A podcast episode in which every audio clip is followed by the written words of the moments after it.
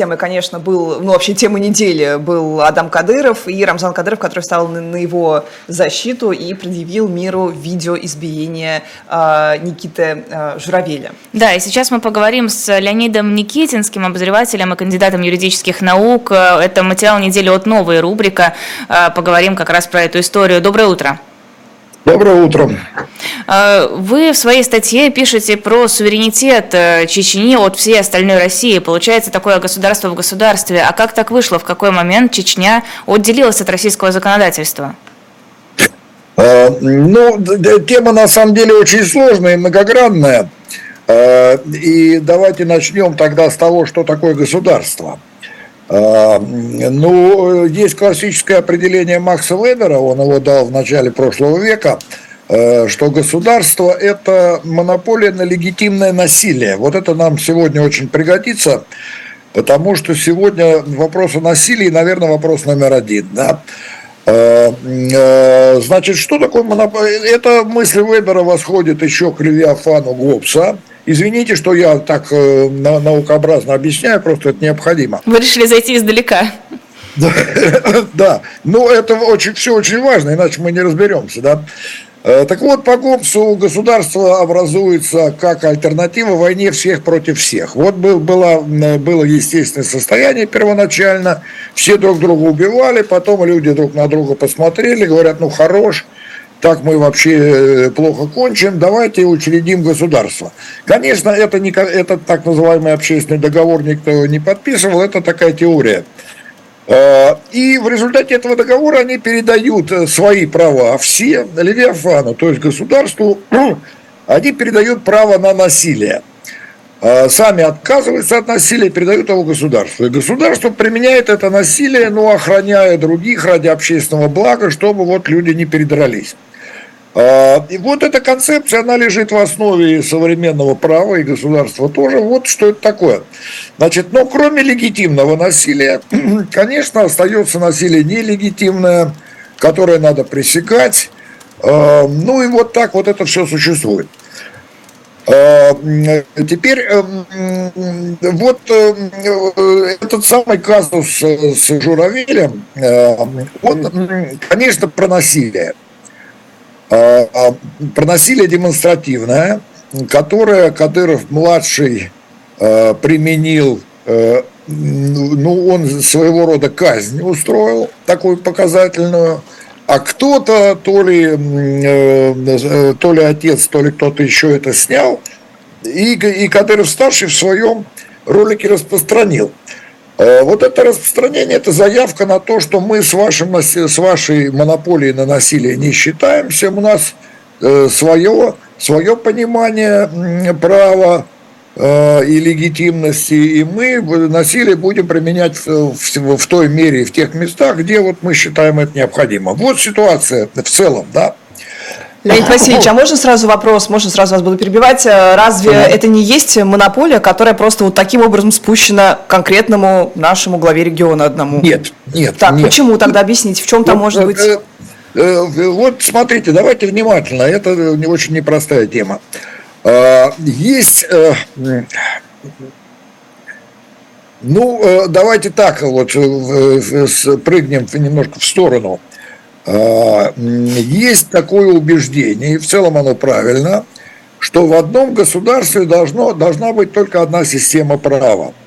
А, и эм, э, один источник насилия.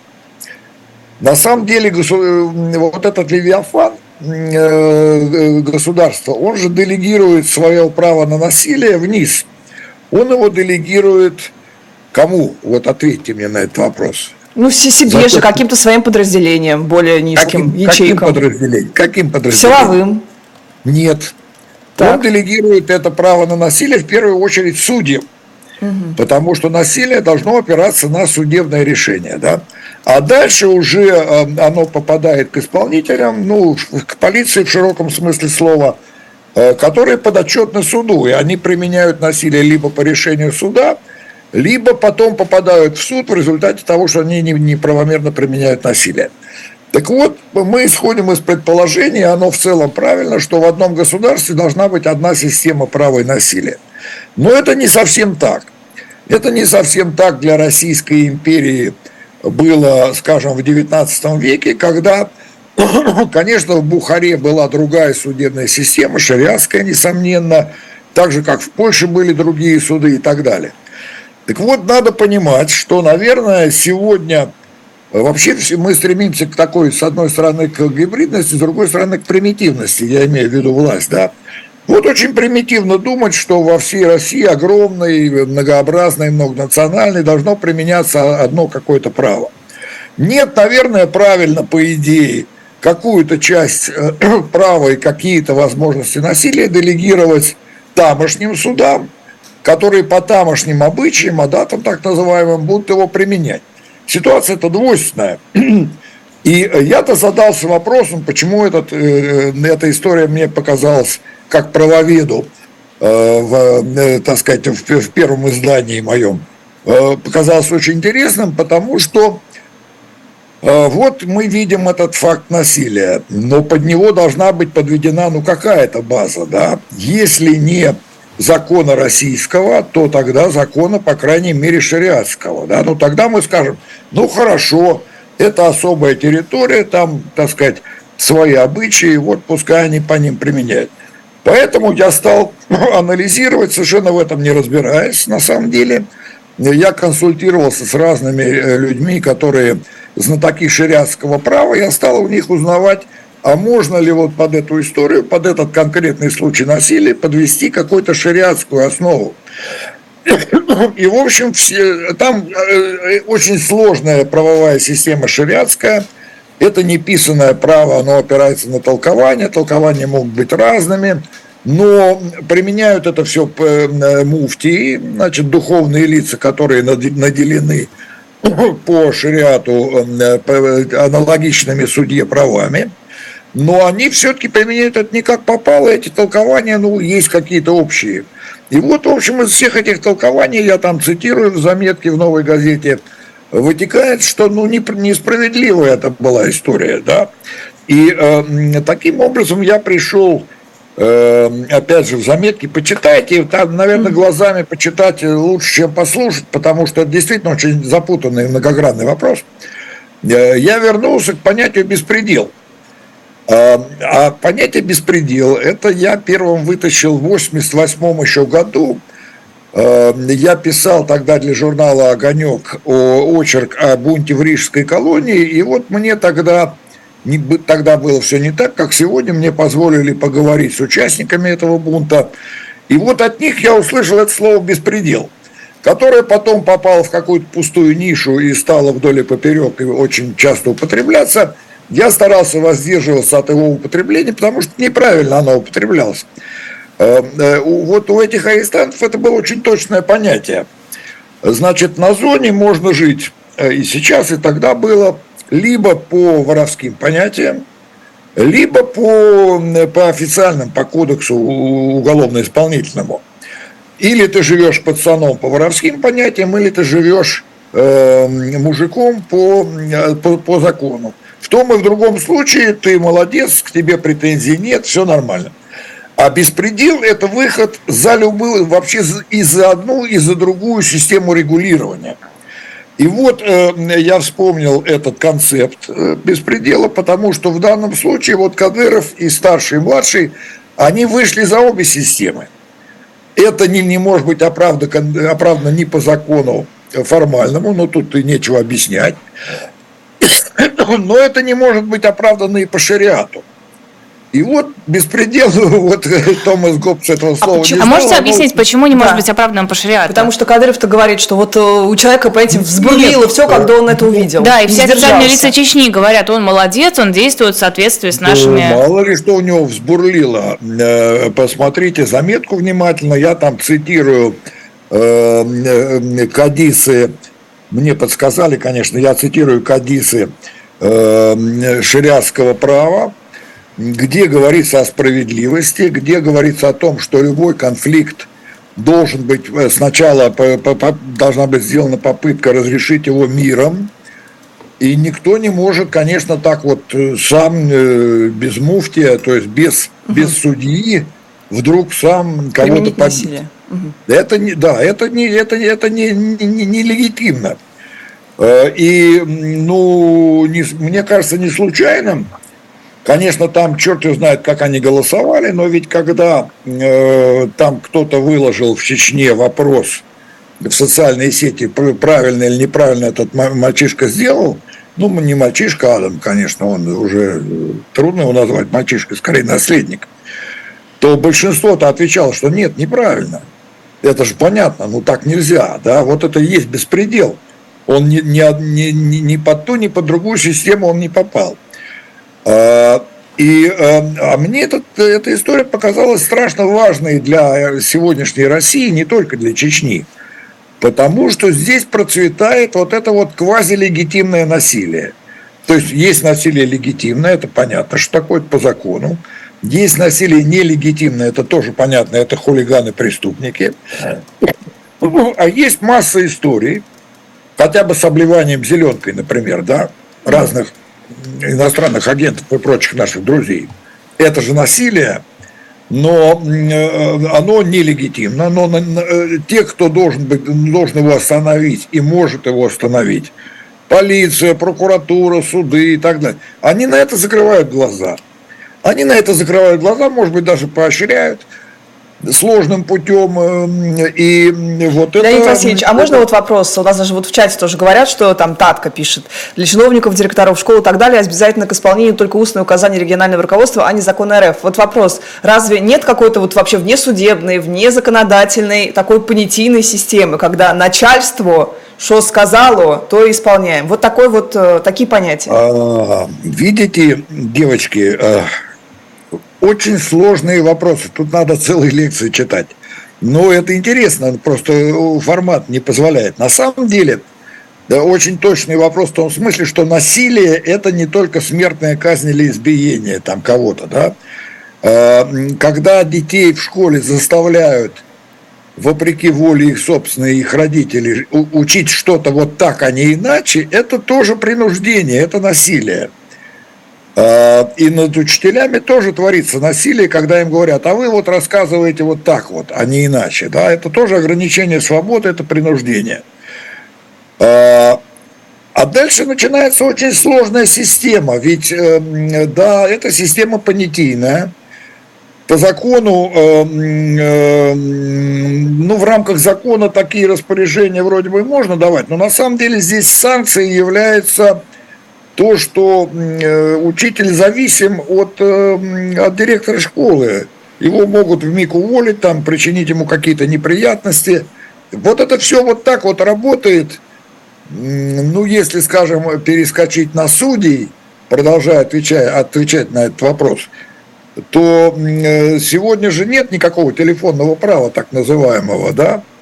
Судьи же сами прекрасно понимают, чего от них ждут – и они э, это делают э, вопреки закону, но опасаясь последствий, потому что их могут э, лишить должности, причем это сделают не за этот конкретный случай, а за какой-то другой.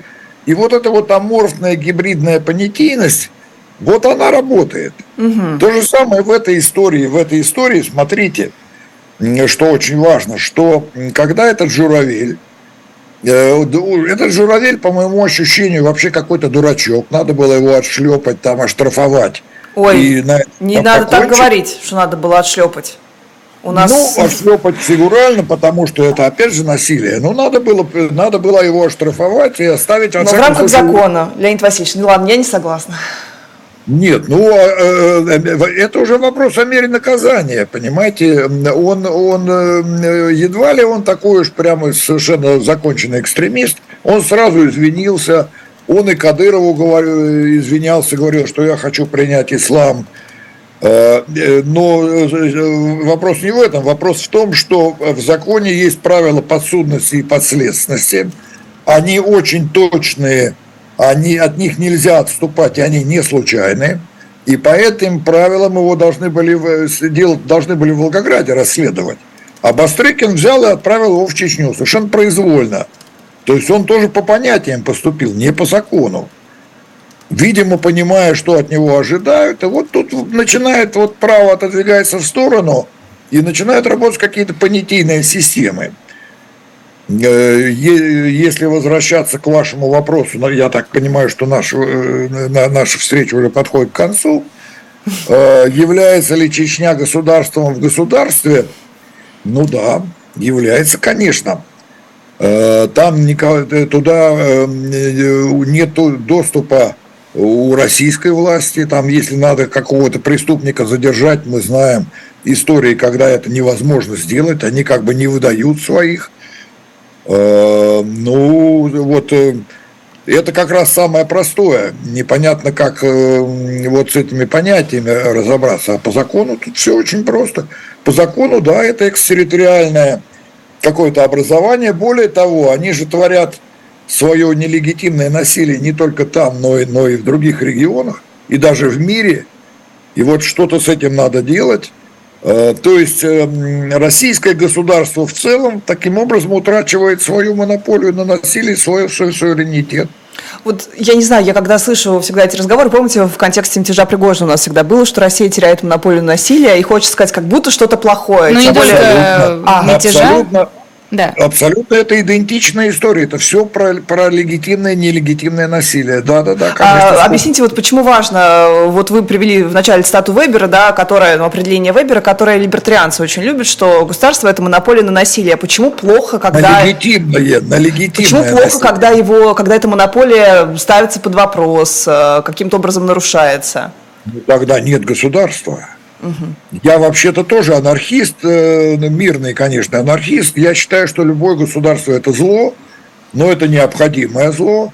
Это может быть наименьшее из зол, что, однако, его не превращает в добро. Но, но да, но это необходимое зло. Мы должны считаться с правилами, иначе государства просто нет. Вот э, э, придание квазилегитимной формы насилию частных лиц означает, что государства нет. И мы не защищены, мы возвращаемся к войне всех против всех, о чем писал э, Негопс. Да. А, не, может быть, вы какую-то проведете э, параллель с, э, не знаю, последними э, какими-то годами Советского Союза, когда, как кажется, вот и сегодня, просто мы, наверное, не знаем, вы знаете эту очень тему хорошо, кажется и сегодня, что там тоже было очень похожее нечто. Люди выпадали из окон, когда их там менты допрашивали. А, были, ну, не знаю, пацаны, были уже районные группировки. Как это работало? Похоже нет, ли нет, это на нет, то нет, или нет? Нет, нет, нет, это похоже только внешне.